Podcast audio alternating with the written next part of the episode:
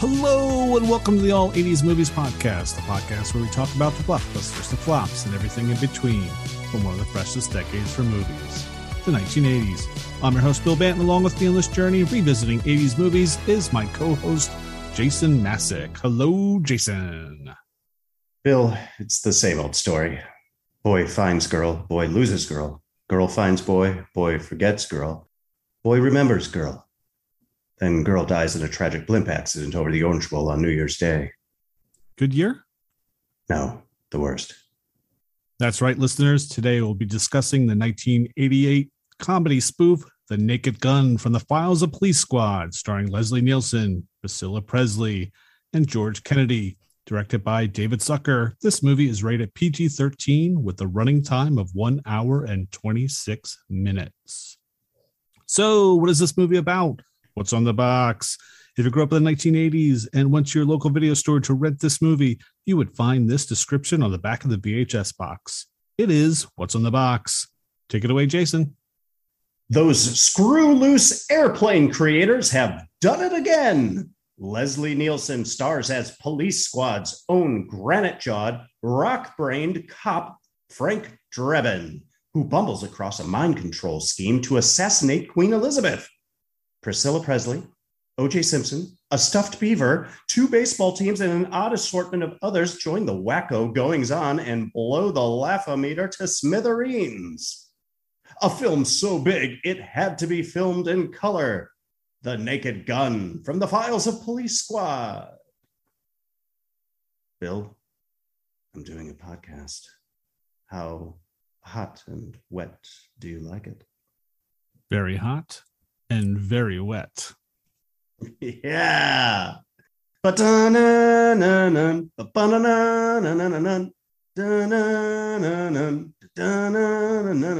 Oh, dude, we're, we're doing it.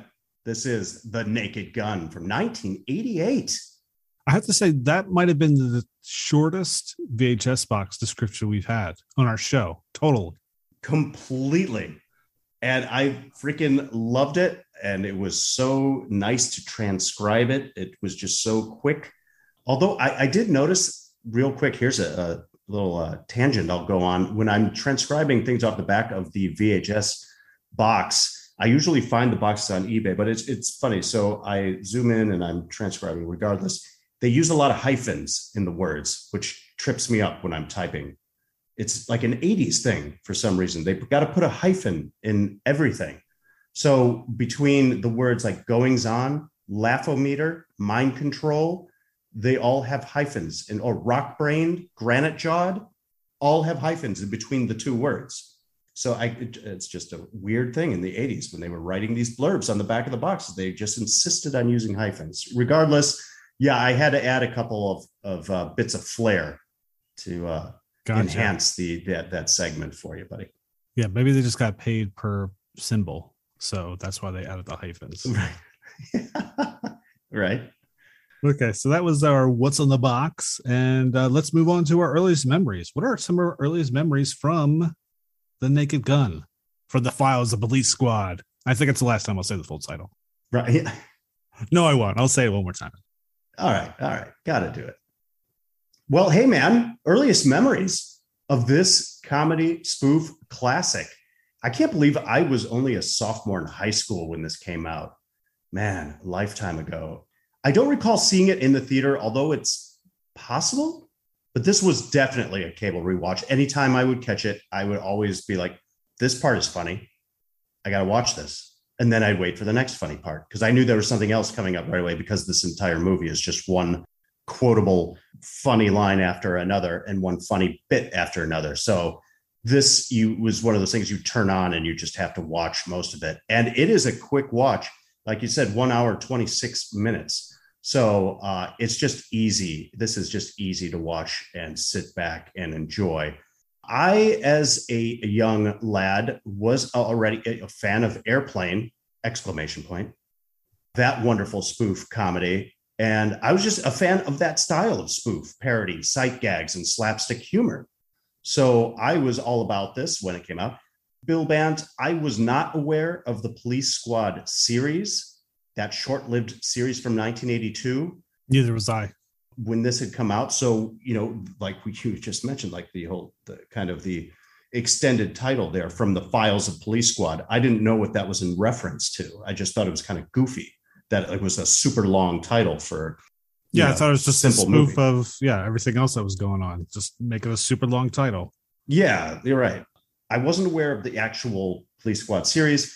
I have seen bits and pieces of that series since. You can look it up on YouTube. It's great. Again, Airplane had been my introduction to Leslie Nielsen. He's a genius. His look, incredibly straight, dry delivery. His comic timing is just impeccable. Uh, the his ability to switch from straight to goofy, right back to straight without skipping a beat. He's just so damn likable and extremely charming. And he's around 61 years old when shooting this, and just a great, great physical comedian. Anyway, uh, so of course, Leslie Nielsen. How can that not be really the first earliest memory of this movie for me? Just the fact that he became cemented for me is just a, a really fun comedian to watch and just watch him do his particular shtick, if you will. He had his little, he had his niche in a way for doing this type of spoof comedy. I do remember OJ being in this movie. Can't avoid that fact. And I remember as a kid, I liked him a lot in this. I thought, oh, cool. He's a revered ex football star having some fun dabbling in acting. I mean, I didn't take, Everybody liked him back then. yeah, no doubt about it, right? It's OJ, Yeah. juice. Yep. Juice, man.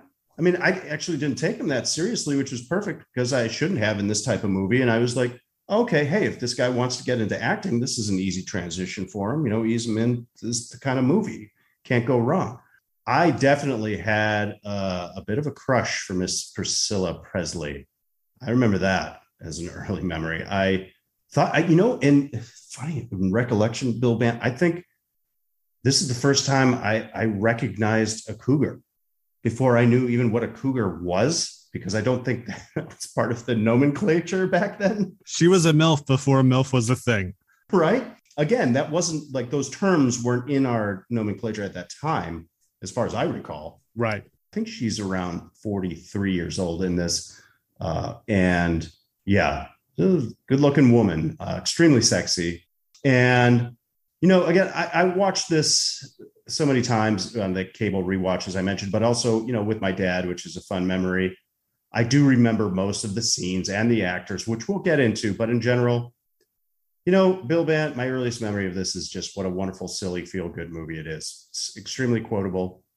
It's always a good time, feel, you know, filled with easy laughs. So those are my early memories. How about you, Bill Bant? Yeah, going back to watch this, I thought for sure this movie had come out during the summer and I had just missed it. And I did not realize it was a holiday movie, came out in December. right. I yeah, I don't recall that either. And I remember the big thing being that it was based on a TV show that only lasted six episodes. And I, as you, had no idea. And so I can't even remember what I saw first because at that point, all your cable stations were doing the police squad marathon. So I'm not sure if I saw Police Squad first then or this, but I know this is definitely a rental. I saw Airplane at the drive-in as a kid, and of course at that time it's just all the silliness. Half the jokes at that point were still going over my head. I had no idea what it was, but it was just rapid fire, quick jokes here and there, Yeah. and it definitely translated into this movie also, where you really have to watch this movie multiple times because so much stuff is flying at you. And I did enjoy it a lot. Uh, like I said, uh, Leslie Nielsen. See, to me, and you know, you, we always just thought of him as this deadpan comedic actor. He was reinventing his whole career. That's right. So I had no idea of every anything he had done really before um, Airplane. So this was interesting too to see him do this character. Priscilla Presley, outside of her being Elvis's wife, I knew nothing about her going into this. Absolutely. Correct. Yeah.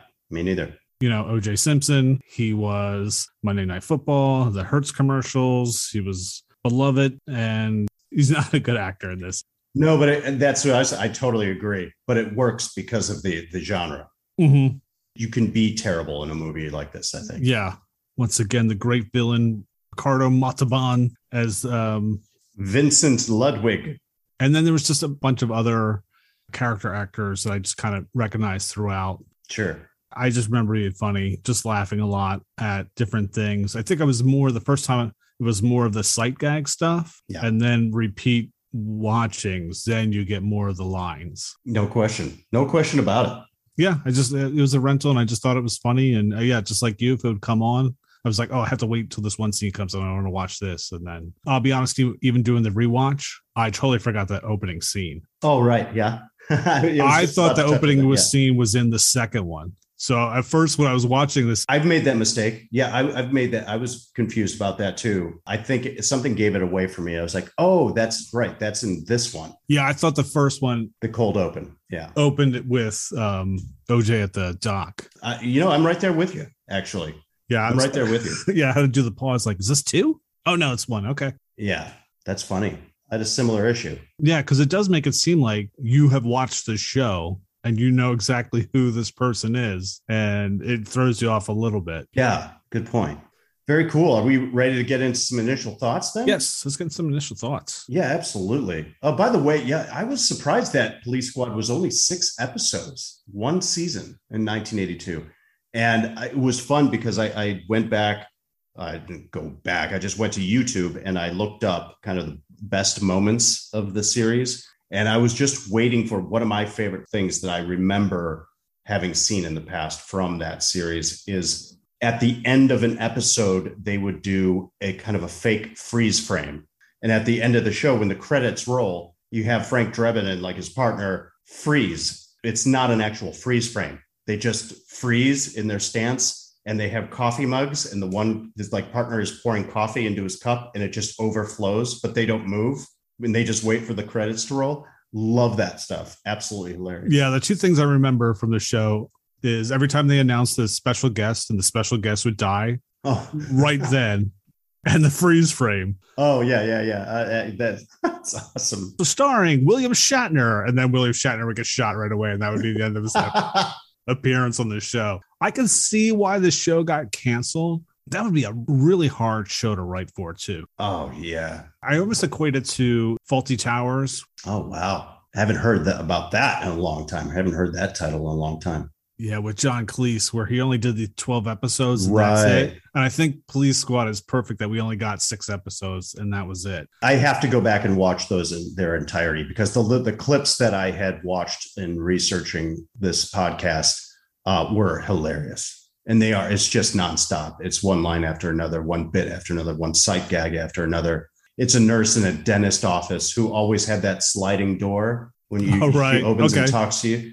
Yes. and then it pulls out and you see she's actually holding on to a window that she keeps opening up and it's not connected to anything and she walks around with the window and talks behind it and opens the, the sliding door the whole time again these are sight gags doesn't great for a podcast for No. an audio medium here but folks go watch police squad it's just they're short it's easy just go watch it yes. but um, Frank Drebin. So Frank Drebin is our protagonist here. He's the detective. He's the lieutenant in Police Squad. Is it lieutenant or sergeant?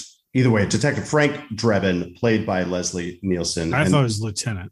Yeah, I think he's he lieutenant in the movie. I think it's maybe sergeant in the series, but he's lieutenant at, anyway in The Naked Gun, the film we're discussing here. And uh, we get a lot of his narration too in this, which is also in the series, uh, which just leads to even more hilarity. But I digress here with my initial thought, and I just have to bring up the Zucker brothers right off the top. I mean, we've got Jerry Zucker, we've got David Zucker, we've got also uh, joining the team or part of the team, I should say, Jim Abrahams. Is that how you say his last name, or is it just Abrams? It would have to. I think it's Abrahams, right? It's spelled out Abrahams. Right. I think I've always heard it as it's not like J.J. Abrams, but I, I think it, that's how I've heard it too. We're going to go with Jim Abrams then. We'll say Jerry Zucker, David Zucker, Jim Abrams, and Pat Proft also Oh, uh, yes. writing on this. And they were the directing producing team that gave you such classics as Airplane, Kentucky Fried Movie, Top Secret. We have Police Squad, uh, the Naked Gun films, even uh, one or two of them had worked on Hot Shots parodies and spoofs. So this is what they do best. Shout out to all of them. And thank goodness they did what they did because these are unassailable. I they still hold up to me and uh, just bring a smile to my face every time I watch any of those films, any of their creations. So, initial thoughts also here. Opening credits. Well, you know, it's funny because we are just talking about the cold open to this movie. You have Frank Drebin, who's undercover. He infiltrates this meeting of foreign dignitaries and or uh, leaders and or some might call terrorists as they're portrayed here. Yes, our enemies at the time. You've got everybody from Yasser Arafat to Muammar uh, Gaddafi to the Ayatollah Khomeini to Idi Amin to uh, who am I missing here? Yes, did I say uh, Gorbachev? Yasser Arafat? Did I say Arafat? Yes. Uh, Gorbachev is in the yeah. Gorbachev yes. is in there. You've got some look-alike actors in there impersonating them. It's super goofy and over the top, but it's funny. Then it leads into the actual credits and you just have that POV shot sort of from right behind the flashing red light on top of the squad car, the police car. And the theme kicks in by Ira Newborn. It's a great theme. And I kind of attempted to sing it there at the top of our pod. And you watch the car. Now it's just stupid fun from the get go. I mean, you're watching a police car basically go down a street. So it's normal, music's playing, credits rolling. And then it goes into a house. And then it goes into a a ladies' shower, a communal shower, and it's great. And I'm like, wait a minute. Did speaking of you know leaders to in foreign dignity, I'm uh, like, do we just see Bush in the opening credits? But I'm not talking about President Bush. I was like, oh my goodness. Yeah, we did. I rewound it. I was like, wow, we're going full frontal nudity right in the credits. I had forgotten about that. Wow. Um, kept us PG 13. Yeah. Pretty funny stuff. Hey, Bill, here's my question, man. I'm not, you know, we always, we'll, we'll say this many, many times. I'm, you know, they don't make it, make them like this anymore. I'm not sure. They still do spoofs and parodies. I'm sure. Can you name one that's been made in recent times? And the the more most recent thing that I can think of that comes close to that would be like Borat kind of does spoof like or parody or or something kind of adjacent to this genre but I can't think of a full on. When was the last like scary movie? When did that last one come out? Early two thousands. Yeah, I don't. I, it's. I should have looked it up, and I apologize to the audience. Uh, maybe you can tell us, folks. But uh, I like that. I keep saying folks already. By the way, I'm so old. My point being here with my initial one of my initial thoughts was, can they make these anymore? Because this film, it's got some a lot of sexual overtones. It is crass. It's way over the top it crosses lines and it's all in the name of comedy. It's meant to be fun, but we do live in a bit of a cancel culture now. And you got to be, we're a little sensitive, right? Sometimes rightfully so. Sometimes maybe it's a bit much, depending on your perspective. But I think it might be tough to pull one of these off. I didn't think it was as bad as Airplane, to be oh, honest. Totally. I, I, I was surprised I how much of it I thought you could actually keep in today if they redid it. But yeah, there is some stuff. Yeah, I'm just saying for the sake of maybe I'm going too far by saying like it's cancel culture and things like that. You're being that people would be afraid of that necessarily, but it's just be, we have to be considerate of the PC nature of things. I don't know. So it's just be tough to pull off some of this today, in my humble opinion. Like you said, Bill Bant, a movie like this demands a rewatch because of all the little things you'll miss the first time around. That's just how quickly and how clever this is, or how quickly this moves and how clever it is. And one simple thing, I was talking about the cold open with all the, the foreign dignitaries like sitting around the table. And there's one moment when Frank Drebin, of course, unveils his identity and he starts kicking ass, ass and kicks everybody's butt. And he gets the best of Gaddafi. I always say Gaddafi. It's Gaddafi. We see Gaddafi fall backwards, and on his uniform, there's a giant pin that says, "I lost 23 pounds. Ask me how." and I've never seen that before. I'm watching it on the big screen, and I had to go back and pause it. I'm like, "That's freaking hilarious!" like Gaddafi is a, like he'd lost all this weight, and he was proud of it. uh, hey man, love me some Ricardo Montalban. Yes. Oh my goodness. What a great choice. I'll step on the the fun facts here right now, but he was cast because of his performance in Star Trek II Wrath of Khan. As he should have been. Yeah, we we are fans of that film. And so every time he opens his mouth and the way he even you know, gives his delivery in this in this film. I uh, and he does that great hand gesture all the time. Oh, I just love that. Um, once again, we're doing all these visual stuff that no one can see right. that's yeah. listening. Sorry. But if you know Ricardo Mono, you know exactly what I'm talking about with the hand gesture. He's it's emphatic. He's theatrical. He's extremely theatrical. Yeah. Every time he opened his mouth, I was just like, oh, I can't. He's going to say something like, I spent my last breath at thee, or this is the Alpha 5.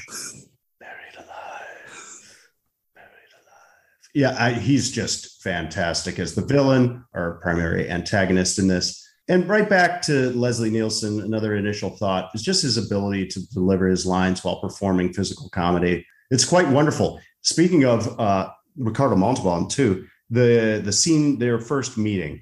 Ricardo Montalban plays, as I said, the antagonist. His name is Vincent Ludwig in this movie. So the first time Frank Drebin goes to investigate uh, Vincent Ludwig, he goes to his office, and there's just a great scene. And there's just a lot of things going on. And they're having a full conversation between the two of them. And Drebin is just being an idiot and being clumsy and causing a wreaking havoc while they're having this conversation. So I'm going, man, Leslie Nielsen has to deliver his lines amongst the little comedy bits in between. And he nails his lines and he does it with a straight face. And that takes some real talent.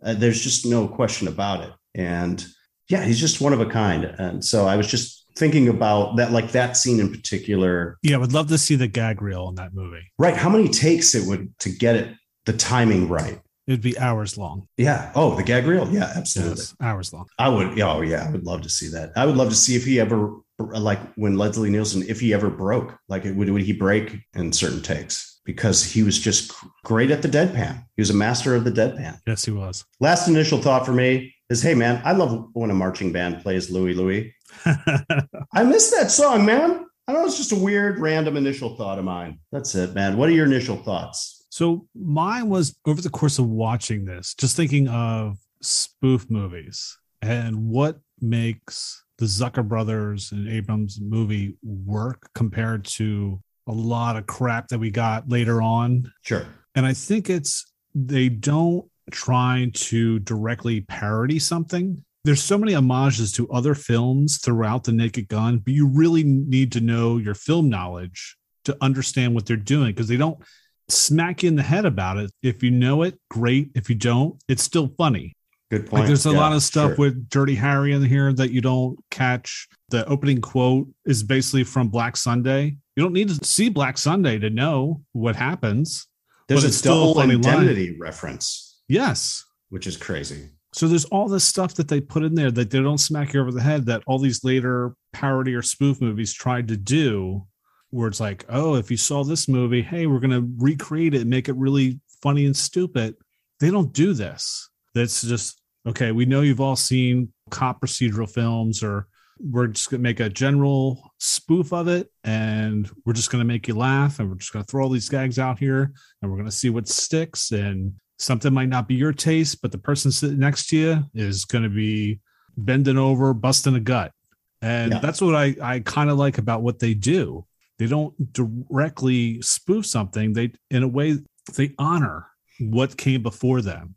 And that's what I liked about their films, if that makes any sense. It makes perfect sense. I think it's well said. It's weird that no one tries to follow their formula and they go in this other direction and it just never seems to work. It's just so over the top and dumb. It's not I- funny. well, it's just I'm glad you just said dumb because it would be very easy to watch this and go, "Oh, this is stupid." It's that's just too easy, and it's disrespectful in a way because I. It's one thing if this isn't your style of humor. If it's not your type of humor, you just don't. You know, like some people don't like Will Ferrell, for instance, his kind of style of humor Mhm. or you could name any comedian ranging from Richard Pryor to, uh, excuse me, uh, Robin Williams or any, you know, this is a genre unto itself and it, it may not agree with everybody. You just be like, oh, that's just stupid sight gags and just dumbing, you know, or playing to the lowest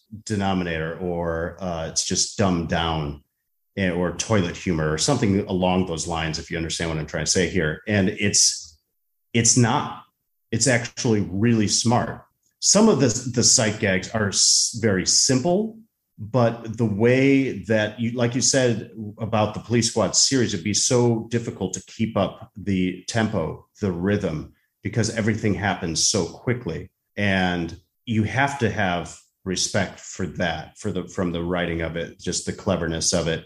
In the there are layers to it. You have to actually you do if you think about it and you think about the perform the writing but then the performance of it and the timing of it this is quite carefully crafted and you got to respect that. Yeah because that's what i liked about the scenes it, it might have a sight gag in there but then there's a like a joke in there also and then there's a like some kind of interaction that works so it tries everything and just hopes like well we hope you know you enjoy all three maybe you'll just like one of the jokes maybe you'll just like two of the jokes yeah you still got to respect the craft because it's it's hard to do and to do it well. And it hasn't been copied very well. No. Not not to this type. It seems yeah, it seems like it should be easier than it is. And when you watch the movie, you realize it's not. Well said, Bill. Well said. They make it look easy. Definitely a compliment to them. And they make it so look so easy. That's why I think it's easy for for some probably to be like, oh, this is just stupid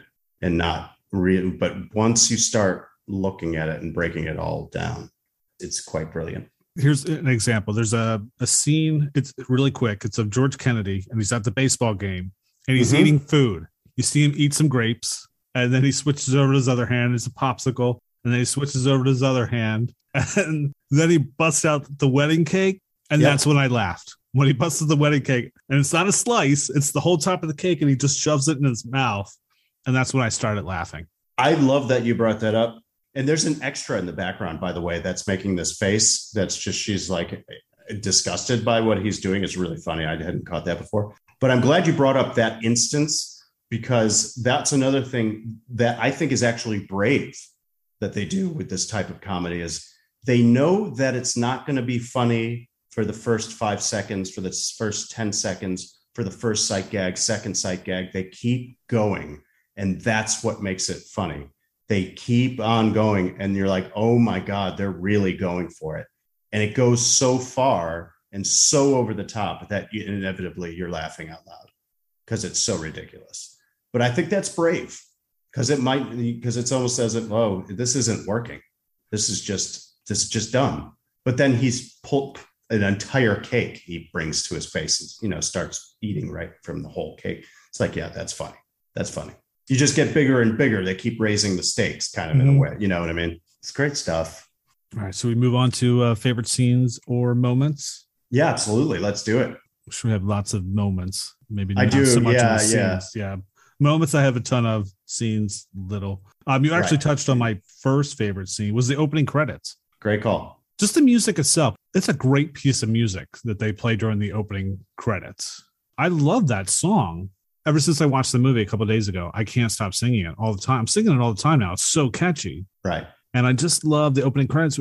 What a simple premise where you basically take a camera, hook up a light to it, and then just walking around place, the most unusual places, like you said too, the inside the house or on a roller coaster. You know, first it's initially right. going down a street, so you just think it's okay, your typical cop opening cop television show from the 70s where they show the patrol car going through the streets of San Francisco or Chicago or New York or wherever it's going to be. And then all right. of a sudden it veers off the side of, up the curb and people are scrambling. And then it's all in these weird places. And in the next two movies, they try to top it with more crazy spots. But I thought it was a really fun opening credit sequence just to see what they were going to do with it. And it, I just amazed, like, oh my God, this is so simple. It's just a a simple little rig they just attach to a camera and then just hey where can we they can go anywhere with this it's like they yeah just put uh, like these days it would be a gopro like they have yeah. gopro attached to the top of the car even though you know you would imagine it's not an actual car it's just you could be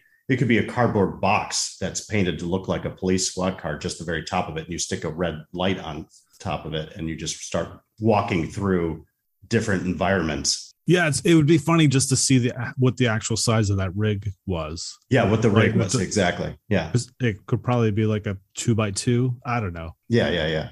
I just liked what they did with that, and I thought that was pretty ingenious, and it, it lets you know right from the uh, outside of the opening that this movie is definitely out in left field a lot. Yeah, it's ridiculous. It's a great call. It's creative. It's fun because that now then you're engaged in the opening credits. You're watching to see what's going to happen next. Where's this car going to go? It gets in base, you know, goes into the women's shower. And one of the Zucker brothers is in that sequence. Actually, I forget. He's like oh yeah, picture. picture yeah, he dives out of the way. Yeah. But then, of course, to top it off, where does the squad car end? Where the when the credits end? Right out front of a donut shop. Yes. Where you see the cops getting the donuts. Yep. uh, great call, man. I'm going to go to a couple of quick moments before my first favorite scene. I love what I'm calling the delayed sight gag because there's so many things that move quickly. They go to the opposite extreme in certain points, which gets me every time. And in the beginning of near the beginning of the film, Frank Drebin arrives on an airplane. There's just so many, like this whole movie is funny. So there's so many different moments. I'm going to be skipping a lot. He is a bit distraught because he's lost his love, Victoria. Uh, she ran off with a, a, gymnast of some kind, an Olympic gymnast, I guess. Yes. and he's really in his head about it. His buddy Ed comes to pick him up from the airport. They get into their unmarked squad car. And I think Dreb, yeah, Drebin's driving and then Ed makes an offhanded comment like, "You really shouldn't think about it too much." He's like, "Oh yeah," and, and Ed's like, "Yeah, it's." Uh, she just said that uh, she's with this, you know, Olympic gymnast, and it's the best sex she's ever had. and of course, like it's the worst thing you can tell him after this horrible breakup. You know, she left him, and as he says that, of course, Drebin hits the gas, and the car's in reverse, and he rams right into a bunch of these baggage carts so kind of that's a funny moment, right? And then it cuts to they're driving along the road. You have a shot interior of the car. They have a conversation. And of course, little sight gag here where Drebin says, Yeah, everywhere I look, it reminds me of her. And then you see the two, what is it? It's, uh, it's the, like uh, two, it's the power plant. The power plant. And it looks like two large breasts rising yes. from the, the ground. And that's a funny moment. And then it comes to the police station uh, or no, I'm, I'm sorry, they go to the hospital. I think it's they're going to the hospital to visit Nordberg. And they pull up in the car, and you see all of the airport baggage carts are still attached to the car that he had backed into. Made me that laugh. Yes. Kills me. That got me too. Because they went away from that joke. They left it and then called it back because you forget about it. And I just like that's really smart. That's hilarious. They'd been dragging the baggage carts the whole time when they were driving, and you didn't realize it until they pull up to the hospital. So I love that moment. And there are other little sight gags, like a really brief moment I'll mention is is when they're actually at the police precinct, and uh, you have Ed and Drebin there, and they start talking to Ted, who is basically like in James Bond, we have Q, who has all the gadgets. In this, we have Ted. And he's so he starts to explain some of the gadgets but they're in the police precinct and they walk through a doorway into another room. And then you see Drebin just walk around the doorway because it's just a flat it's a part of the set. And they they don't have to walk through the doorway at all. And again that's a visual sight gag and bear with us ladies and gents that are listening to this podcast a lot of these gags are visual. We'll try to describe them as best as we can but that particular sight gag is just goes so quickly and you're like oh my god that's funny. I'll go back to ed and drebin pulling up to the hospital because that leads right into my first favorite scene and that's nordberg in the hospital. I've always loved this scene. There's so many great lines in this and it's it, so we know in this at this part of the movie that nordberg is a policeman he was or is uh, Drebin's longtime partner, and he had been at the uh, Los Angeles harbor at the docks investigating a drug deal going down. It was a heroin deal, and he gets shot all to hell and all banged up and ends up in the hospital. So Drebin goes to visit him at the hospital with Ed, and as they're walking into Nordberg's hospital room, you can hear, or you actually do see the doctor carrying for Nordberg, and Nordberg's wife, Mrs. Nordberg, is, is standing next to him. and the doctor's looking at Nordberg's arm. This is Nordberg, played by O.J. Simpson, uh, and the doctor says to Mrs. Nordberg, "I think we can save your husband's arm. Where would you like it sent?" Yes. Unbelievable. and she starts crying. She's all upset already, and so Drebin en- enter the room and immediately they're talking and Drebin wants to console Mrs. Nordberg and immediately uh, says, uh, where's Nordberg? Nordberg's lying in the bed right there. And it's like, he's right here. He's like, oh, okay. And of course, we have a sight gag here where you have Nordberg who's got his arms bandaged up, his head bandaged up. He's lying on the hospital bed.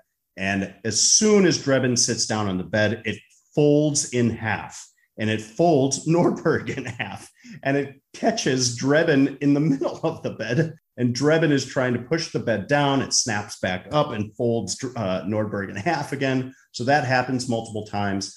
There's some play on words here because Nordberg, when he was investigating the drug deal, he saw this boat that was called I Love You. And of course, he was investigating a, a drug deal. And when he says I love you and he talks about drugs, Drebin misinterprets it and thinks he's saying I love you to him and that he's asking for more drugs so he can feel better. And there's just stupid things like that happening, but really funny things. But the real fun of this is when Drebin's attempting to console Mrs. Nordberg, and he just keeps it make or keeps making it worse for her, and she keeps crying and wailing every time he says something. He says things alluding to the fact like, uh, "Yeah, this is just no way to go," and Ed's like, "Yeah, this is no way to die." And Drebin replies by saying, Yeah, you're right, Ed. A parachute not opening, that's a way to die. Getting caught in the gears of a combine, having your nuts spit off by a Laplander, that's the way I want to go. And you. Nordberg just starts wailing. Eventually, the, the last line, or one of the last lines is uh, in this scene, is Drebin saying, Yeah, he's right, Wilma, but I wouldn't wait until the last minute to fill out those organ donor cards. And then she even cries like even more. And it's just, it's brutal, but absolutely hilarious. So that's my first favorite scene. Yeah. Oh, yeah. There's even another line after that where he tells his wife, "We're going to put every man on this around the clock. Let's go get some lunch." Right. That's that's so right away. Yeah. yeah.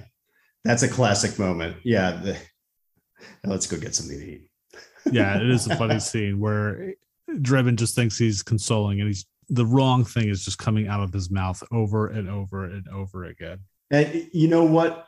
A real credit to Susan Beaubian, who plays Mrs. Wilma Nordberg, because I think what makes that scene a lot funnier is how she's wailing and crying and screaming in reaction to what Drebin's saying. Oh yeah, there's uh, one really shot funny. She's very funny where she turns and cries in Drebin's jacket and pulls away, yeah. and it's just this huge little snot there's snot all over his lapel. Yeah. It, was, it, was, gross. So gross. Yeah. But it made me chuckle.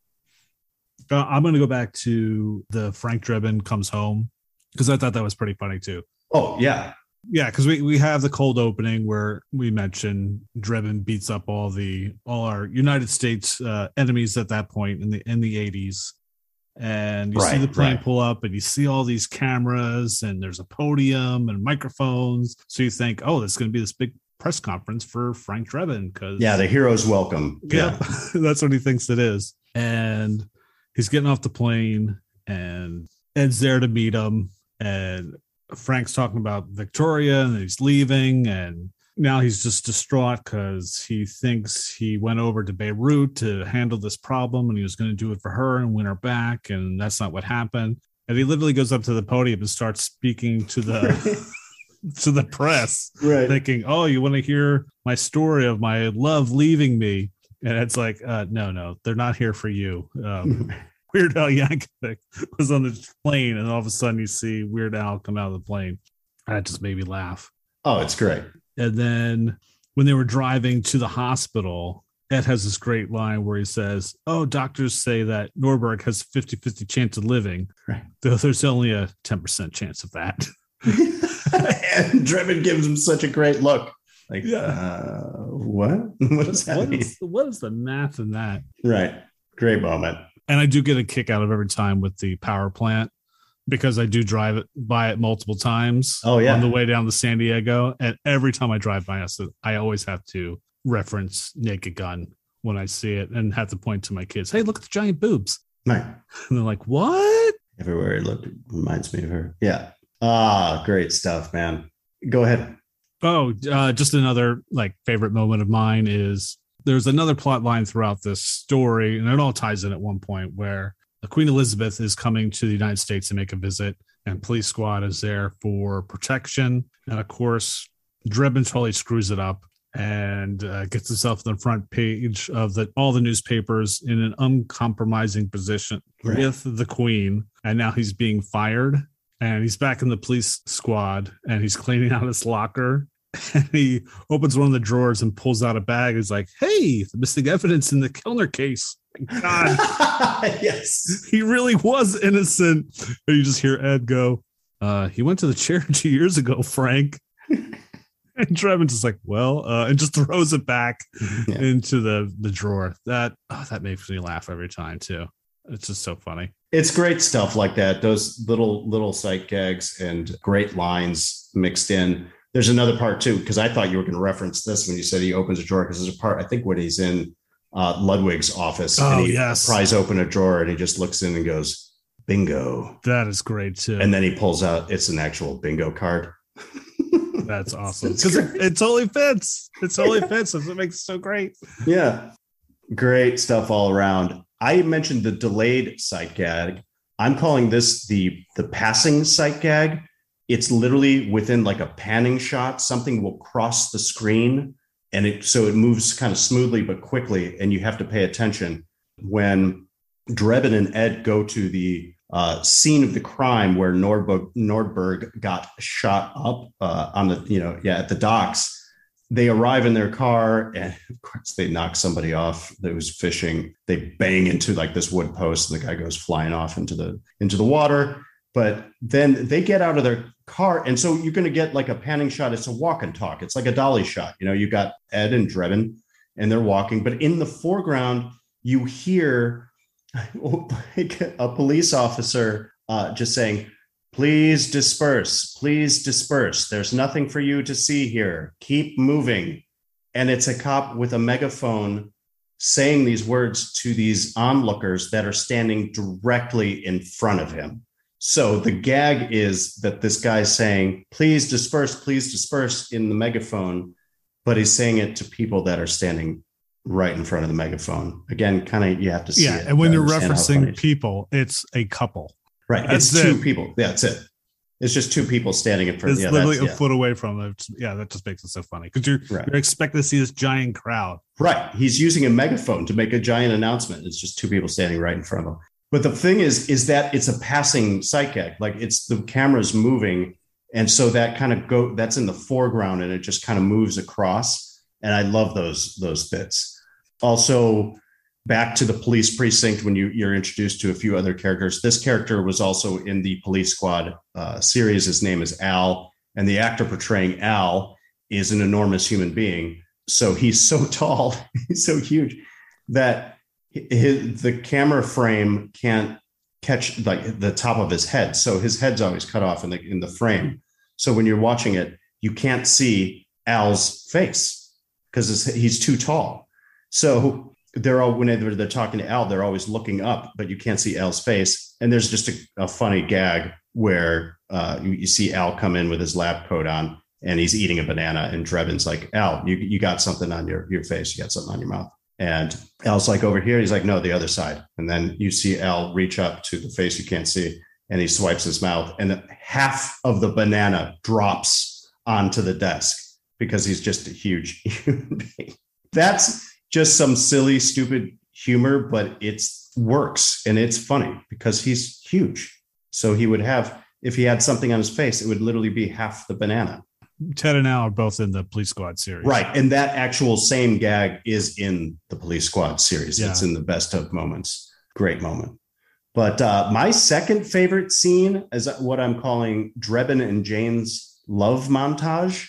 Oh yeah, that's a good one. Yeah, I, I always enjoyed it. At this point of the film, just in case there's those of you who have not seen this movie, we told you uh, about our protagonists and uh, or protagonist and antagonist, who is uh, Vincent Ludwig, and then we're introduced to the love interest, who is Priscilla Presley. Her character's name is uh, Jane Spencer. Well, Ricardo Montalban. Well, um, excuse me. Let me backtrack here a little bit.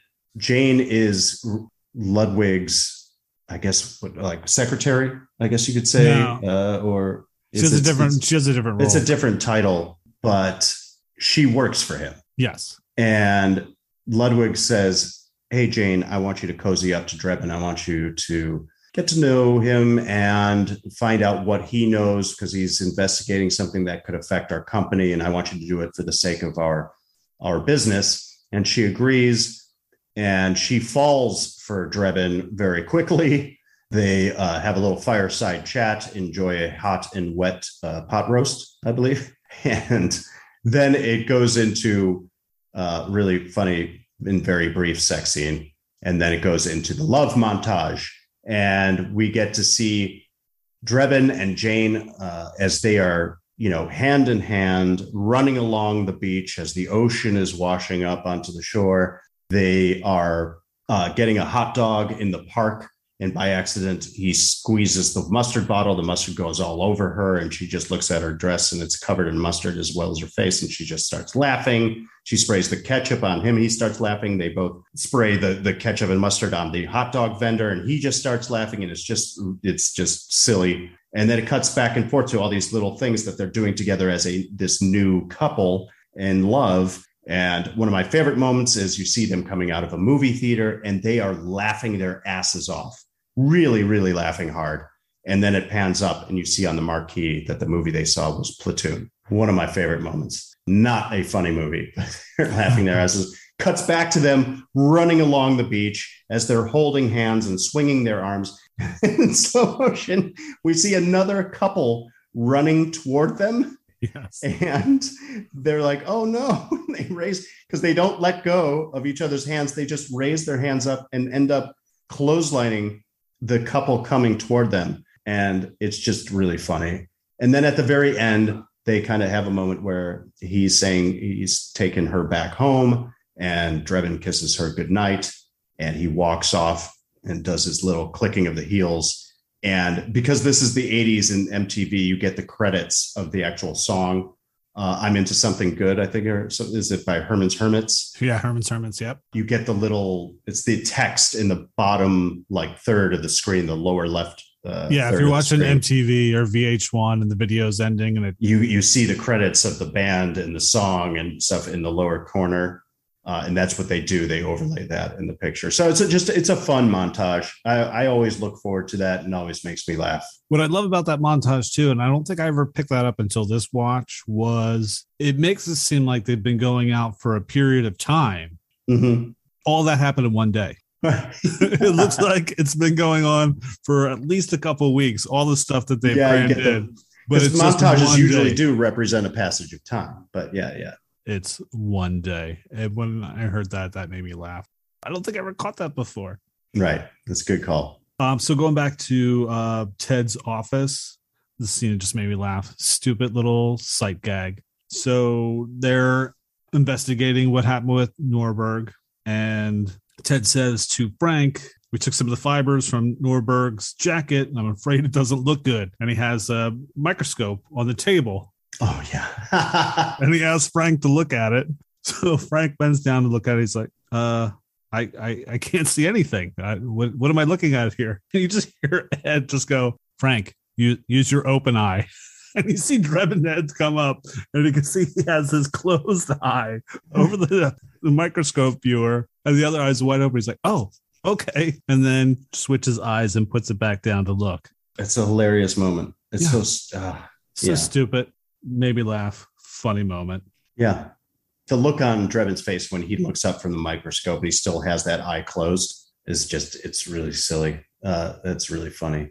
Uh, one moment I love is when we know Nordberg is still in the hospital recovering, and Drebin goes to check on him, and he realizes the security guard that's posted there is gone and something's wrong. So he goes into the room, and sure enough, the doctor is attacking Nordberg by trying to smother him with a pillow. And I guess we should say that at this point, the device the used by Ludwig here, the our evil villain, is what is it called? Uh, sensory induced hypnosis. Yes.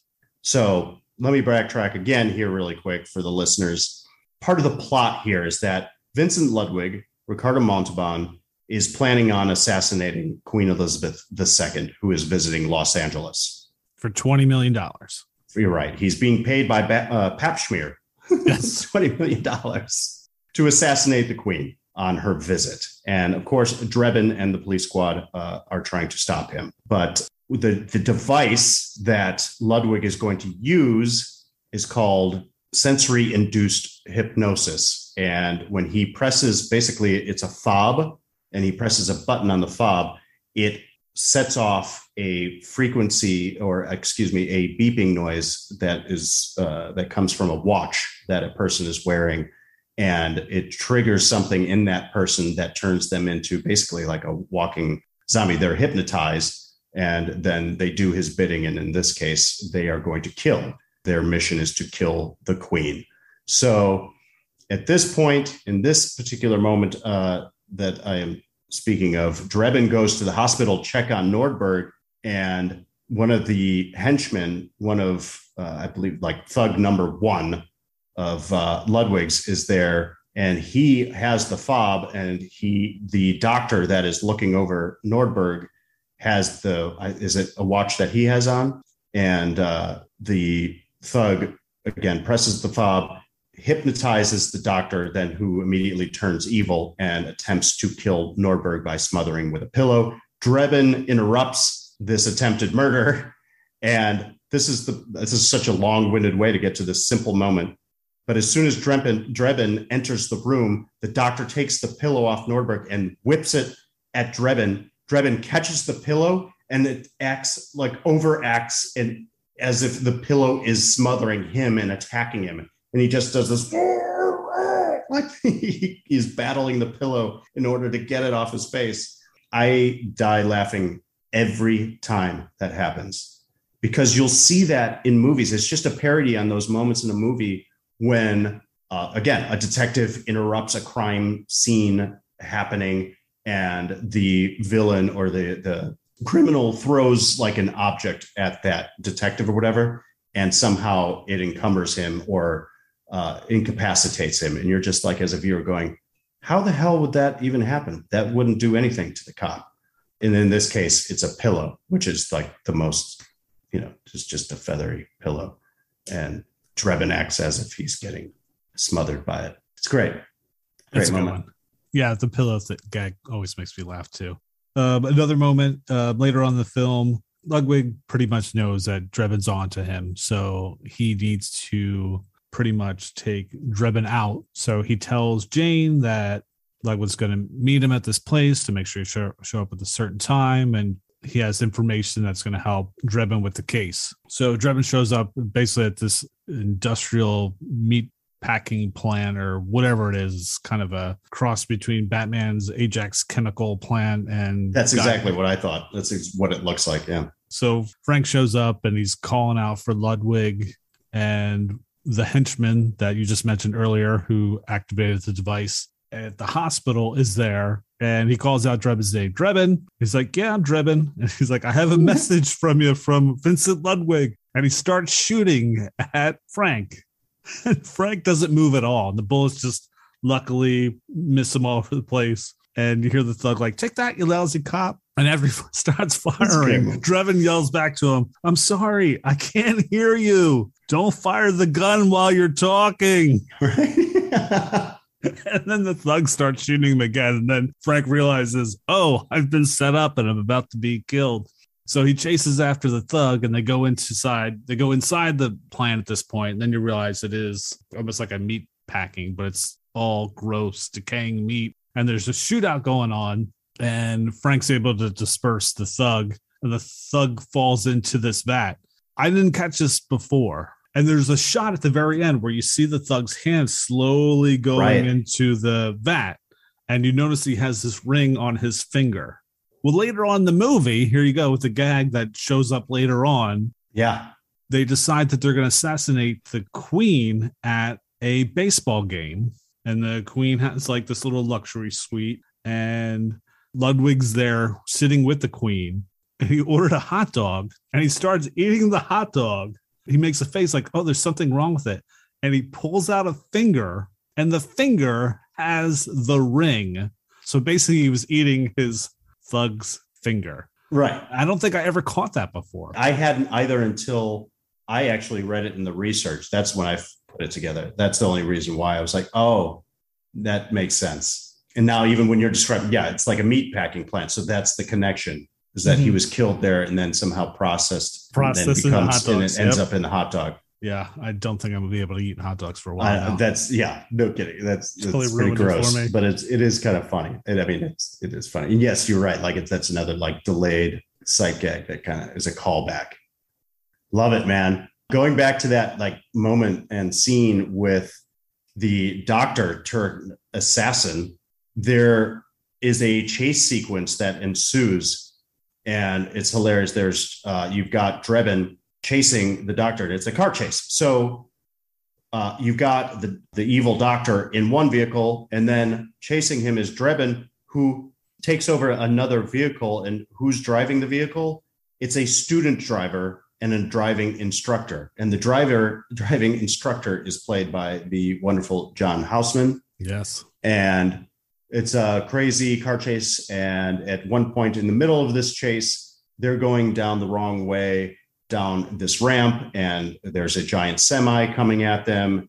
And John Houseman very calmly tells his student driver to place the uh, gear into reverse. And she does quickly and hits the gas and reverses. And then the semi comes up, pulls up next to her. And the uh, truck driver says something rude. And you hear John Houseman just quietly say, Now extend your arm out of the window. Now extend your middle finger very good. it's just that's a nice moment. I always enjoy that. Good old John Houseman, man. I had to look this up because I was like, what were that? What was that commercial he used to do all the time? It was for Smith Barney, and it's it just brought back a lot of memories when he would always say, "They make money the old-fashioned way. They earn it." Yes, a great voice. Oh yeah. Uh, so love that moment. And just going right to my third and final favorite scene it's pretty much the entire baseball game finale. And you had mentioned that uh, moment with the finger and the hot dog. A couple of my favorite moments within this scene because it's a long scene and it's great. And this is the supposed to be the California Angels playing. They kind of mixed it up a little bit and they were supposed to make it look like Angel Stadium, but it's actually shot at Dodger Stadium. Yes. Anyway, packed stadium. The Queen's there to watch the game, and this is when the assassination is going to happen and just hijinks upon hijinks ensue because Drebin knows that one of the players on the field is going to be the assassin, but he doesn't know which one. So he has to get onto the field somehow and basically pat them all down to see who's packing, who's got the gun. And he's been fired from police squad at this point. So right. he's going rogue.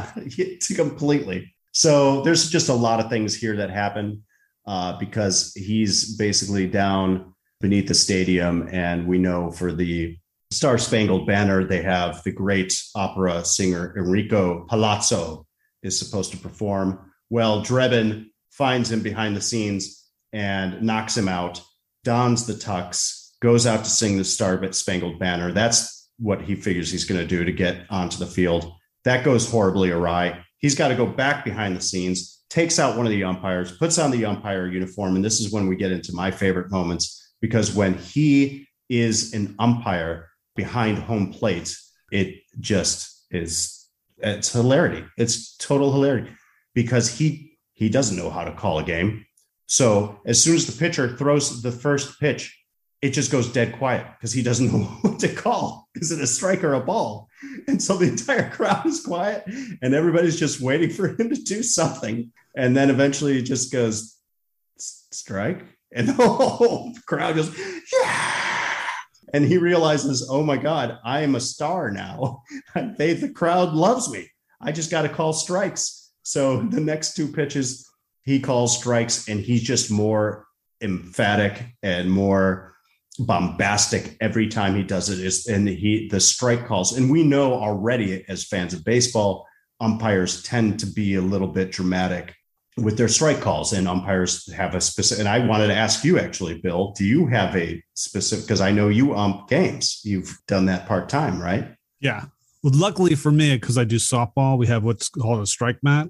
All i got to do is as long as it goes over the batter's head and hits the mat strike I couldn't do the strike zone thing. I'd be terrible at that. Okay. Honest. Yeah.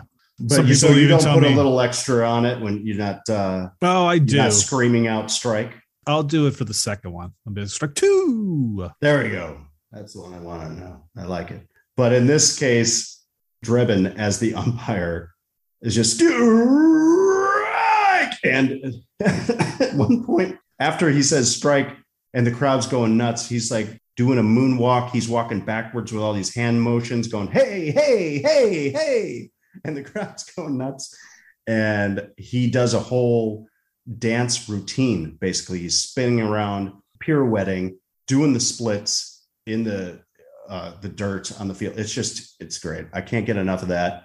And I have to go back for a moment too, because on the big screen in the stadium, they're actually, uh, you know, in between stuff, they're playing highlight reels and such, and they play a blooper reel. I was going to mention that if you didn't.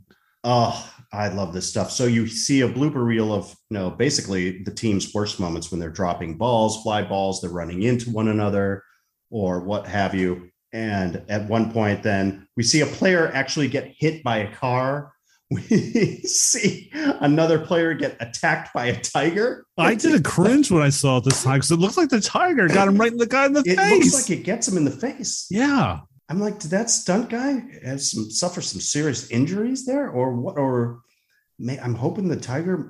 You know, I I don't want the tiger to be declawed, but I hope for that guy's sake, he, the tiger was declawed. That's the guy's fault. He slid right into it. I, uh, okay. But it is right, funny because yeah. it's like actual baseball bloopers, and then they intercut these extreme bloopers. Like right. the one with the fielder where he's going towards the wall and he hits the wall so hard his head snaps off. That's what I love because it makes your. I I actually thought it's supposed to be that the ball knocks his head off, but there's some great dummy work here, and he runs up and jumps to try to keep the ball from going over the wall, and the dummy's head goes flying off before the ball even hits him. And then I'm, I'm going to tread on some facts and trivia here on that one. But supposedly there is a instance where I think it was a Padres game. Something like that happened. The announcer right, right, right, announces like he oh he hits the wall so hard his head rolled off to second base. So they literally did it for this blooper. So you I thought it. that was kind of cool. See, that's the thing. It's just like these small reference. Like we don't have to know where they got that from but it's just funny seeing what they did with it. But you're right. It is done purposefully. It is actually a reference to something. Right. We didn't have to know what it was. They didn't just say, hey, let's throw some random weird crap into this moment. Mm-hmm. It is actually done with some purpose and it is really funny. And then all hell breaks loose because Drebin's got to stop the game from going to the seventh inning stretch because that's when the assassination is planned to occur. And he has to stop uh, it just he's it, there's got to prevent the yeah it's got to prevent the third out from happening. Right because it can't go to the seventh inning stretch and all kinds of crap happens and you can break it down but you know the catcher has ball or is about to catch a, a pop fly and Drebin just throws all the balls he has up into the air so the catcher doesn't know which ball he's supposed to catch. And then there's a point where uh, uh, one of the uh, a base runner gets caught in a rundown and Drebin runs out there as the umpire and gets in the middle of the rundown, starts catching the ball and throwing it back and forth between the player and then between another umpire. And then he tries to throw out the other umpires. And it's it's really funny. And everybody's losing their mind, like, you can't do this. You can't do this. He's like, well, then you're out of here. yeah. And then that all leads up to the actual uh, dramatic moment when we are introduced, and the, the reveal is that the assassin is actually Reggie Jackson playing the California Angel, which is a great cameo. Yes, Reggie Jackson. For some reason, in this moment, uh, the sensory induced hypnosis makes him walk like a robot, which is really funny. I know. And he must kill the queen. and he's walking like a robot and slowly approaches the queen. Again, just you know, you have Drebin trying to shoot him with one of the cufflink slash Trank darts. tranquilizer darts, which like bounces off. I think I, this is hard to Yeah, figure I, out. I didn't know what hit. Does it deflect off his gun or it bounces off of something and it shoots upward and hits this woman the in the deck. in the upper deck, who then, of course, falls over the railing and falls directly on top of Reggie Jackson, knocking him out. And thwarting the assassination attempt. well said, thwarting the attempt, saving the day. Drebin thinks, "Here's my moment to shine in the sun." He takes off his ump mask and he's like, "Here I am, Detective Drebin. I'm gonna finally, I get my due." And then you have a fan stand up and go, "Hey, it's Enrico Palazzo!" yeah, it's Enrico Palazzo saved the day. Great stuff. That's that was my uh, last favorite scene. It's sorry for going long on it, but there's a lot happening in that one. Yeah, I think I covered most of all my stuff. So, do you have anything else? Yeah, I'll just say this: any moment that uses a dummy in this movie is hilarious to me because it's Oh, so yes. flagrant. It's they do it on purpose. It's extremely flagrant. We all know when we watch our favorite action movies, there are times when it's clearly a dummy that's used, whether it's being thrown out a window, falling off a ledge, whatever it might be, being run over, uh, hit by a car, what have you. In this movie, it's done more than a few times and it's in your face and it's obviously a dummy and it's really funny because of that. Yeah, my favorite one is after the assassination attempt, and Ludwig takes Jane up to, That's that was my favorite too. and he's whipping around this Jane dummy. It's, the arms are flailing and legs are flailing everywhere. It's it's pretty funny. It's a funny one. There's that. There's a uh, the baseball players get into a fight. There's a pileup, and immediately you see a, a baseball player. It's a dummy gets tossed from the top of the pile and goes flying off to the side, and immediately another player jumps on top of the dummy. Yes. and then the classic, which is in the trailer, and you've seen it many times, is uh, Nordberg shows up. He's gotten out of the hospital. He's in the wheelchair, and Drebin pats him on the back, which ends up shoving him down the stairs of the stadium in the wheelchair. And the wheelchair rams against the bottom of the stairs, and uh, Nordberg goes flying up into the, it catapults him up into the air. And it's a dummy that just goes shooting up into the air and flying down to the ground. Very funny stuff. A lot of great dummy work. That's it for me, man, for favorite moments and scenes. Yeah. Hey, let's take a quick break and hear from our friends over at the Retro Movie Roundtable podcast. Hey, do you enjoy movies? If so, you're going to want to check out the Retro Movie Roundtable, the podcast where we watch movies and then talk about them. We're inviting you to join us as we dive into beloved movies from 10 years ago and beyond. We cover every genre and every era. The show is fun and personal, but also insightful and informative. The Retro Movie Roundtable is available on Apple Podcasts, Stitcher, Spotify, YouTube, Google Play, wherever you get your podcasts. Please check them out over at the Retro Movie Roundtable podcast. Now back to our show. All right, so let's move on to our Swiss cheese and complaint department. And why do we call it Swiss cheese? Because although this movie is delicious, it does have holes. Yes, and if it doesn't fall under Swiss cheese, we just file a complaint with the complaint department. So this is a spoof movie. Everything's supposed to be ridiculous. It's not supposed to make sense. So we're just uh, our complaints, I guess, in a way, are, will be mostly minor. But what do we got for Swiss cheese and complaint? Do we have anything? You know what? I, I just had a question. These are just questions for you. Okay, There's things that aren't explained in this movie and just don't need to be. We get what this movie is, but here's my question: Is the sensory induced hypnosis? So the beeping that occurs because we see the, the puppet, if you will, person who is being hypnotized is wearing a watch, and we understand that the whether it be Ludwig or a thug or whomever that presses the button, it sets off the device. The beeping happens. It, it emits a certain noise from the watch that the person is wearing, which then induces the hypnosis, and that person then becomes an assassin. So, is that how does it work though? I was thinking the same thing. I had that written down too. Because does the beeping carry a, like a frequency? Is it on a certain frequency that then triggers something in the brain that sends like a message with an instruction to kill. How do you get the person to watch? I understood the the receiver device that made sense, but it's like, how do you get someone? Because the first time they demonstrate is Ludwig shows Pahpshmir, his secretary has Right. the watch on, and he has secretary fake attempt to kill Pahpshmir. Okay, that makes sense. But then, yeah, how do you specify? Okay, I want you to kill X Y Z because at the end of the movie, Ludwig triggers the device on Jane, and Jane knows right away to try to kill Drebin. Right.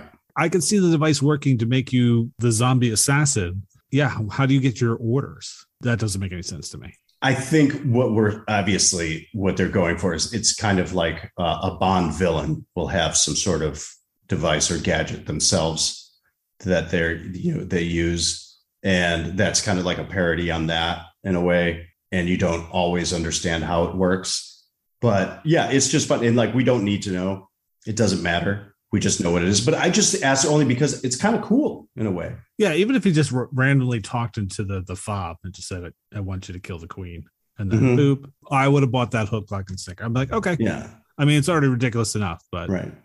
Uh, right before the sex scene in the human condoms Mhm.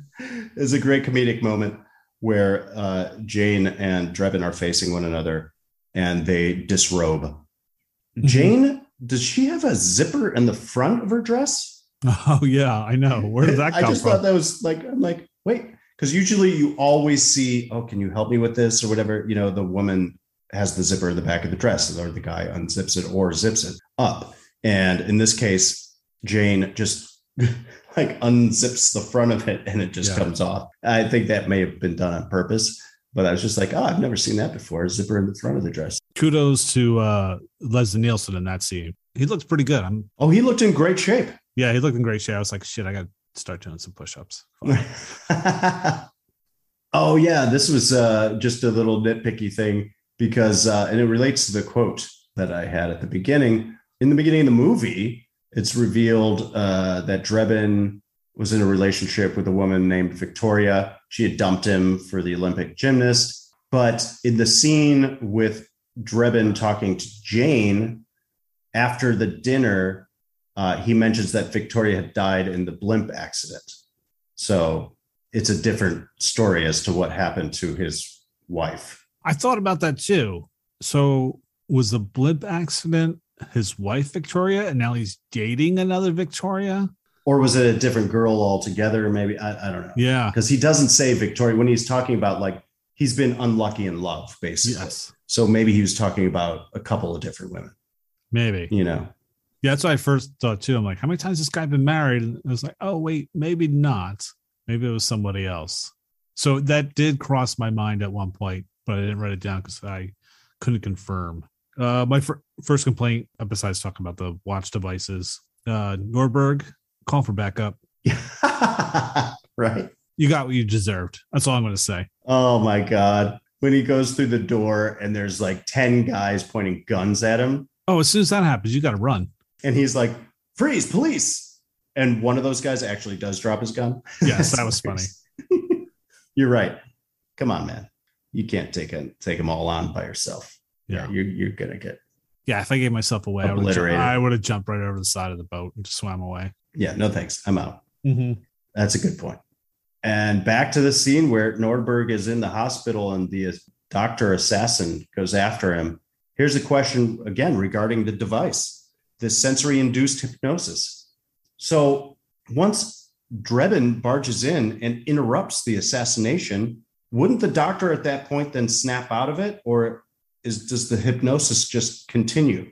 Because the assassination attempt has now failed. The doctor then goes into basically, all right, he throws the evil pillow as a weapon Yes. at Drebin, which is amazing. But then doesn't like he like goes out the window and then gets into the car, and then his car actually has like the spikes in the wheel wells in the wheel rims. Like the car Oh, was yeah. actually weaponized as well. I know. like, how was this planned out? So is this doctor now permanently evil? Because it seems at times like my question is, how long does the hypnosis last? I guess I, I don't know. Do you see what I'm saying? Yeah, because I was like really once- curious to where the doctor was going to go. Because if you're under hypnosis, and you can't fulfill your mission. You can't perform the assassination. It's been he should have just followed to see where he's going to end up. Maybe he would have ended up back at Ludwig's, and then that would have really just put one on one together. Yeah, I was just curious. I'm like, where are you going? Like, how how do you know to run? right. Yeah, or and then shoot back at Drebin and all of that. Yeah, because all you've been told is just to kill Nordberg. Right. It's a singular mission with a singular focus. So I was just a little confused by that. It's Yeah. like, oh, this poor doctor has been hypnotized. And then in a moment of hilarity, of course, he ends up blowing up and setting off a fireworks store. Yeah, I was definitely over analyzing when that was happening. Right. I was the same as you. Why is he doing all this stuff? Where the hell is he going? How does he even know he's supposed to be doing this?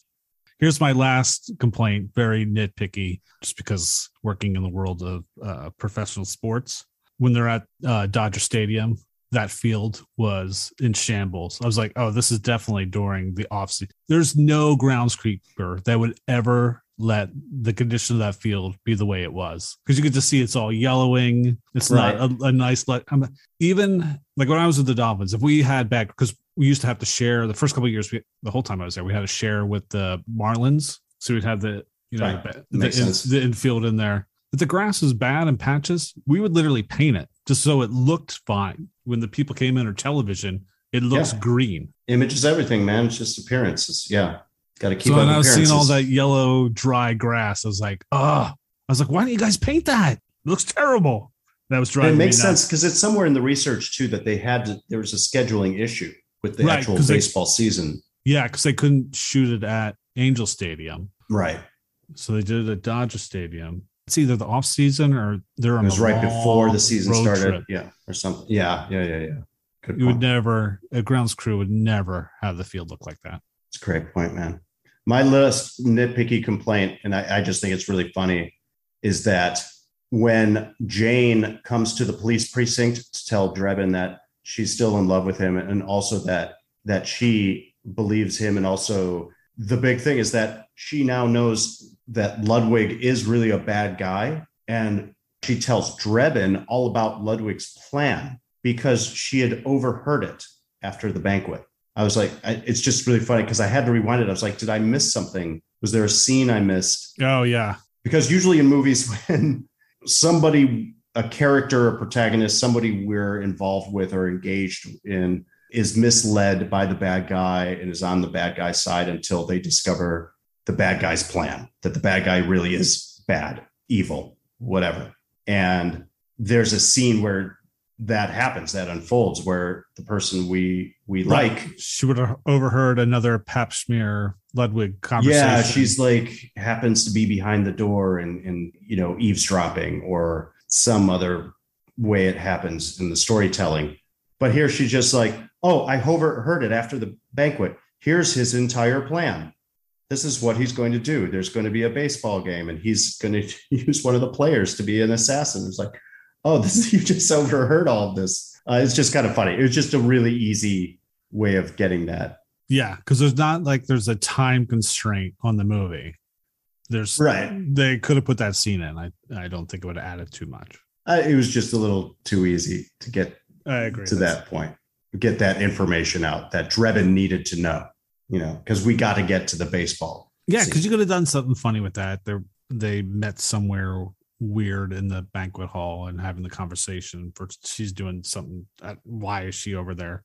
Yeah, I agree with you too. It just just have the scene. It's another two three minutes to the movie. Yeah. Not going to hurt anybody. It would have made it a solid 90 minutes instead Yeah. of an hour and 26 minutes. So that's all I had. Yeah, me too, man. We can keep it moving. All right, let's keep it moving with Hey, it's that actor. All right. In this segment, we spotlight a character actor you have seen in many other films, an actor making their big screen debut, or an actor that makes an uncredited cameo. It's Hey, it's that actor.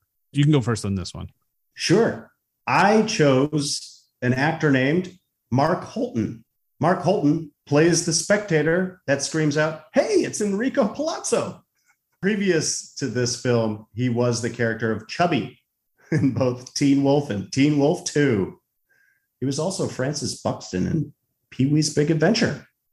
Uh, he would go on to play Ozzy in Leprechaun in 1993 and then reprised his role as Ozzy in Leprechaun Returns in 2018. Mark Holton. I as soon as he stood up, I was like, "Oh, I know that guy.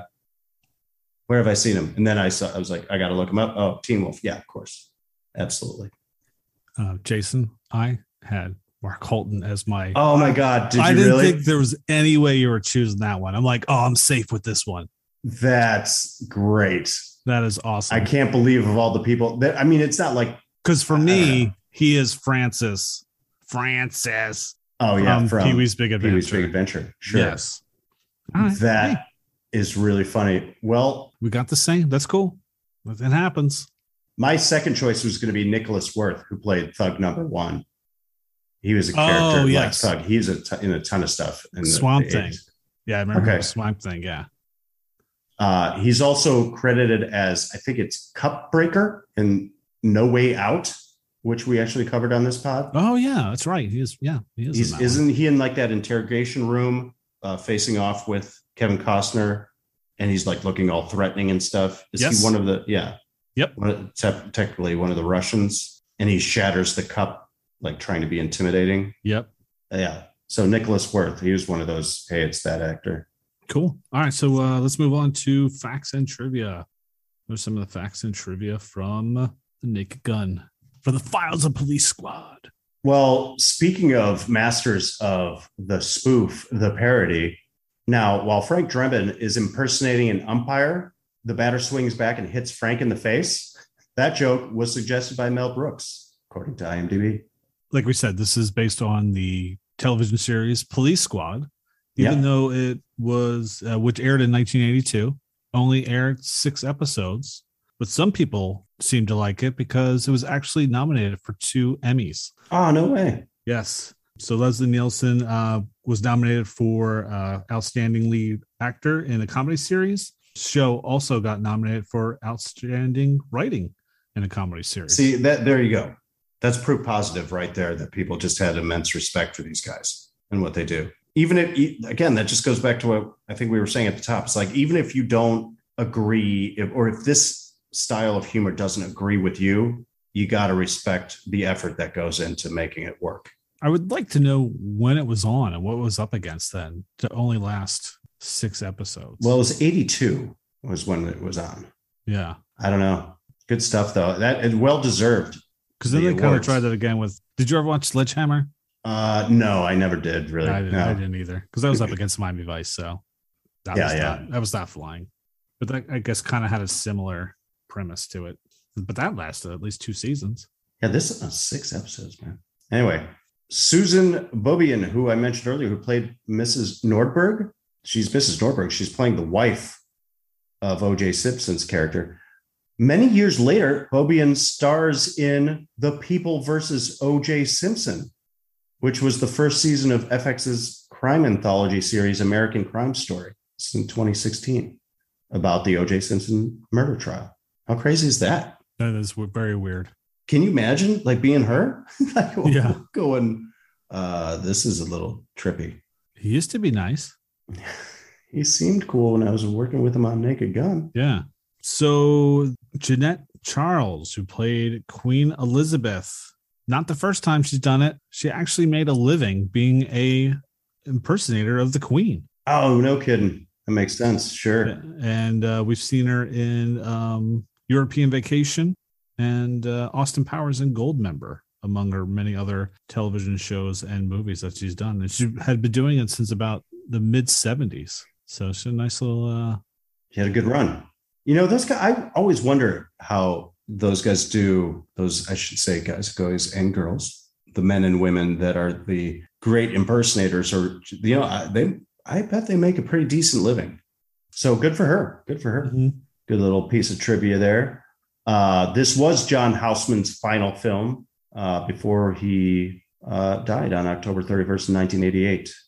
Uh, the film wasn't released until December, as Bill had mentioned earlier.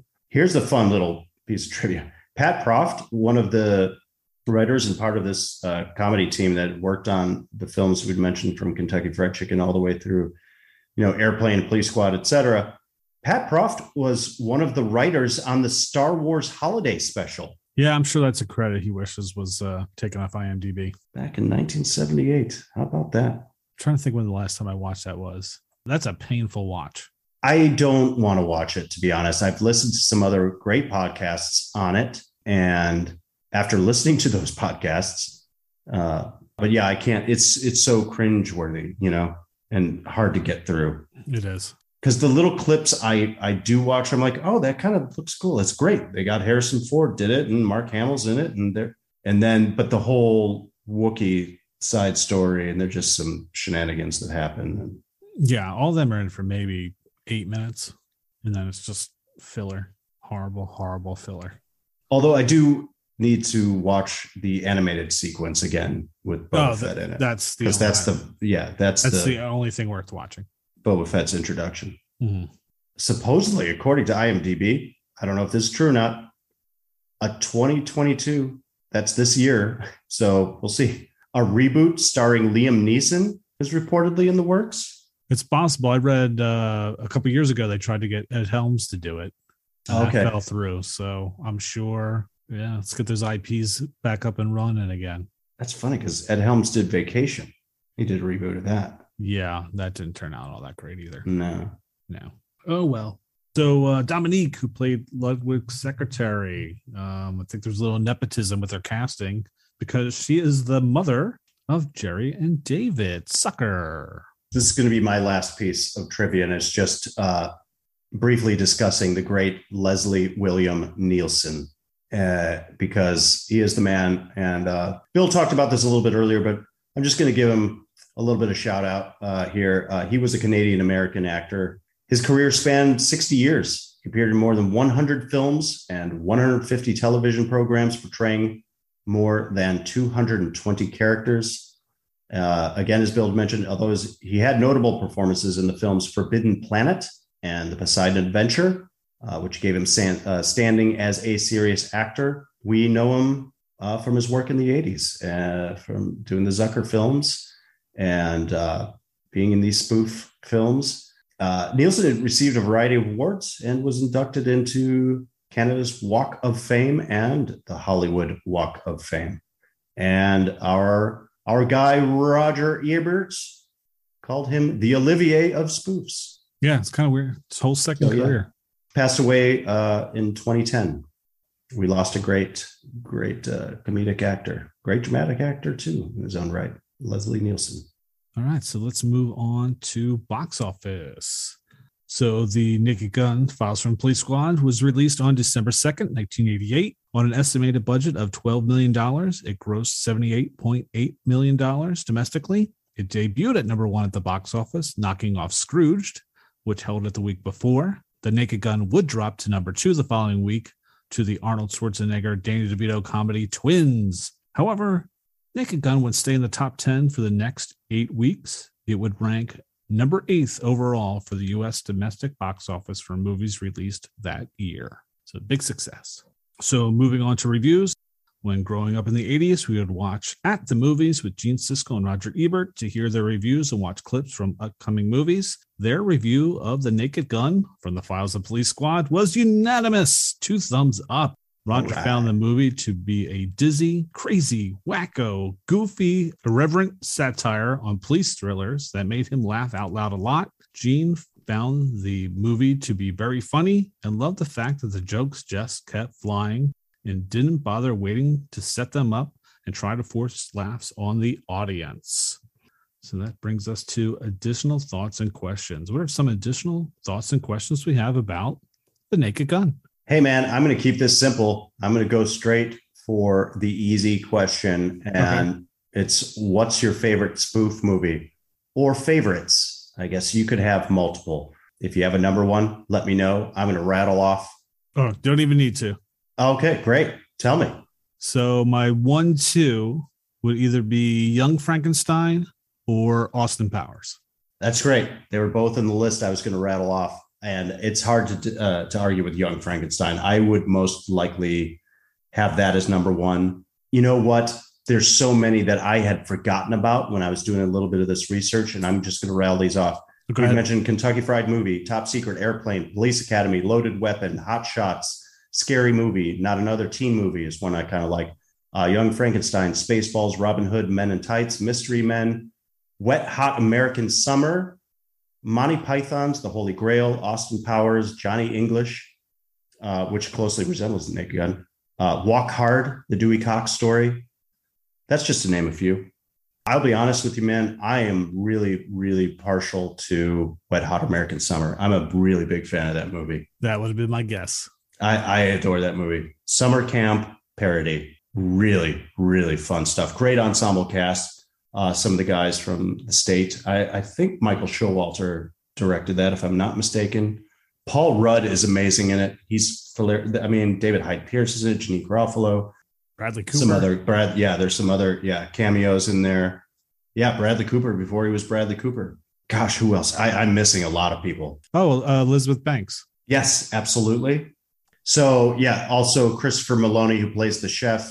The scene with him in the fridge at the end, just like I think there's a great slow clap in the movie too at some point. I'm not sure. So many great people in it. Yeah, I, I Young Frankenstein and Wet Hot American Summer. I used to be such a big Holy Grail fan, but there's a, I mean, Mel Brooks, how can, you know, it's tough to beat. Uh, what other questions would you have? Okay. So, what is your favorite movie based on a television series? Oh, I didn't put any choices. Uh, great question. So the television series got to be first. It can't be a television series based on a movie. It's got to be movie based on a television series. Uh, yeah, I'm trying to think of different genres too, like action, cop, fantasy. Oh God, I don't know that it's been done. I mean, because of course I'm going right to Miami Vice, and I still need to see the director's cut of that and revisit that to give that just a, another watch. That one has grown on me. Right. And that's what most people are saying today, to be honest. Yeah. And I've listened to podcasts about that too. And uh, I obviously it's still a Michael Mann fan. So that just keeps coming to the forefront. Uh, they never made a Battlestar Galactica movie, which I wish they had. um, why don't you name yours while I think? All right. Well, don't steal it. Mine's The Fugitive. Oh, wow. Yeah. I never watched that show. Oh, okay wasn't really i'm not familiar with i knew that it was a, a show uh, but that's not yeah at the forefront of my mind did you watch that sh- that series it came on after the movie came out so i caught a couple episodes but i i remember one time the final episode of that show was one of the highest rated shows of all time right till M*A*S*H stomped it and see M*A*S*H can't be your answer because the movie came out first and then the show but that yeah, that would definitely be the reverse. Like, what's your favorite show based off of a movie? Uh, so I'm totally cheating right now. Yeah, go for it. I'm looking at lists here. I thought you were going to say Addams Family, but McHale's Navy, Car 54, Where Are You? The Honeymooners. Here's the one I'm going to go with just go from the list I'm looking at right now. Good Burger. No, I'm kidding. So I am simply going to go with 21 Jump Street. I love that movie. Okay. I, I think one. it's absolutely hilarious. Uh, and now I really want to do a deeper dive on this, but I think it's hilarious. I think Channing Tatum uh, and uh, Jonah Hill have amazing chemistry. I la- I was so surprised when I saw it. Ice Cube's hilarious in it. Uh, some other great comedians. You've got uh, Captain Marvel. I'm I'm blanking on her name. A young. This is the first time I actually saw her. Really? Oh yeah, Brie Larson. Yeah, I was gonna say I see her every day in a car commercial. Wow, I did not but I've only seen the movie. Yeah, I mean, she, you know, obviously uh, a few years later, and she, you know, had been hit in the gym, and she looks fantastic, you know, for Captain Marvel. But she's like the girl next door type. All right, last question. This one's a little bit easier. All right, who would you rather have taking your case, Lieutenant Frank Drebin or Inspector Clouseau? Oh wow, these are great questions, man. You put some real good thought into this who would I who if I had to choose somebody to take on my case? Yes. Like if my life depended on it. I might possibly. go. Yeah, I think I would have to go with Drebin because I think even though he is a bit of a bumbling fool, he still can maybe follow the clues somewhat and maybe has a nose for it and act for it. I think, I mean, don't, man, I just adore Peter Sellers and Inspector Clouseau, but uh, he's just, man, he, I think, kind of gets a little more, more lucky if that makes any more sense. It was hurting me to say Yeah. I would pick Drebin too, because Drebin actually seems to try to do some police work. Yes, You're right. Clouseau just stumbles upon really- everything by accident. which is hilarious. Now, if I if you twisted my arm to ask me who I thought was funnier, I might give Clouseau and, and Peter Sellers just the slight edge. Maybe because he, I he was my first love probably before Drebin. But uh, that's a that's a great question, man. That's just a great question. Because I think, yeah, again, Drebin would just follow the clues like he would do, like you said, yeah, do actually do some police work. Yeah. Clouseau is just an idiot, which is hilarious in the movies because he infuriates the chief, who just is like, "How do you, how do you even, how are you even alive?" Yep. He's the unluckiest lucky person we know. That was it for my questions. Great stuff. Well done. Well done. Uh, I had nothing else. Okay. Uh, so let's move on to our recommendations. What are our recommendations for the Naked Gun? I recommend it 100%. Uh, definitely watch it. I would say this airplane, watch it for Leslie Nielsen, watch it for everything we talked about regarding the, the comic timing, the physicality, the, uh, the, the nature of the spoof, the sight gags, the crass humor. It's just, it's so quick. It's so quick witted and well timed and well written. It's, it's really smart. It's really smart when you break it down again, it's for this particular genre. If you're a fan, this is a must see. And you're watching some real talent uh, in front of the camera and behind the camera here at play. It's such an easy watch, too. That's why I recommend it because it is less than an hour and a half long and it flies by because the jokes keep coming, as uh, Siskel and Ebert mentioned. So I recommend it wholeheartedly. Yeah, I agree with you too. And I think what I love going back to was actually finding jokes that I did not see before, or depending on when you see it, if you're a, a young young where I was more into the visual stuff, and then as I got older, I got more into the actual dialogue comedy, and then seeing the combination of the two. It, I mean, I've seen this a handful of times, and I'm still laughing out loud. Yeah. Um, watching it because you just see something new or catch something in a new light, and you're like, "Wow, okay." But yeah, I would definitely recommend it. Yeah, check it out. It's fun. It's just pure fun. It is. Hey, we can't help that OJ's in it. That's what it is. I think we can look past that. Yeah. All right. So I think that about wraps it up for this week's episode. Thank you so much for listening. Next week, we'll be discussing the 1983 action drama Blue Thunder, starring Roy Scheider, Daniel Stern, and Malcolm McDowell. As always, please subscribe, give us a review, and rate us. You can email us at all80smoviespodcast at gmail.com. Please send us your feedback, questions, or recipes to share. You can follow us on Facebook, Meta, at All 80s Movies Podcast, or tweet us at Podcast All 80s. Until then, have a truly great week, everyone. Thanks for staying up with us. Good night, world.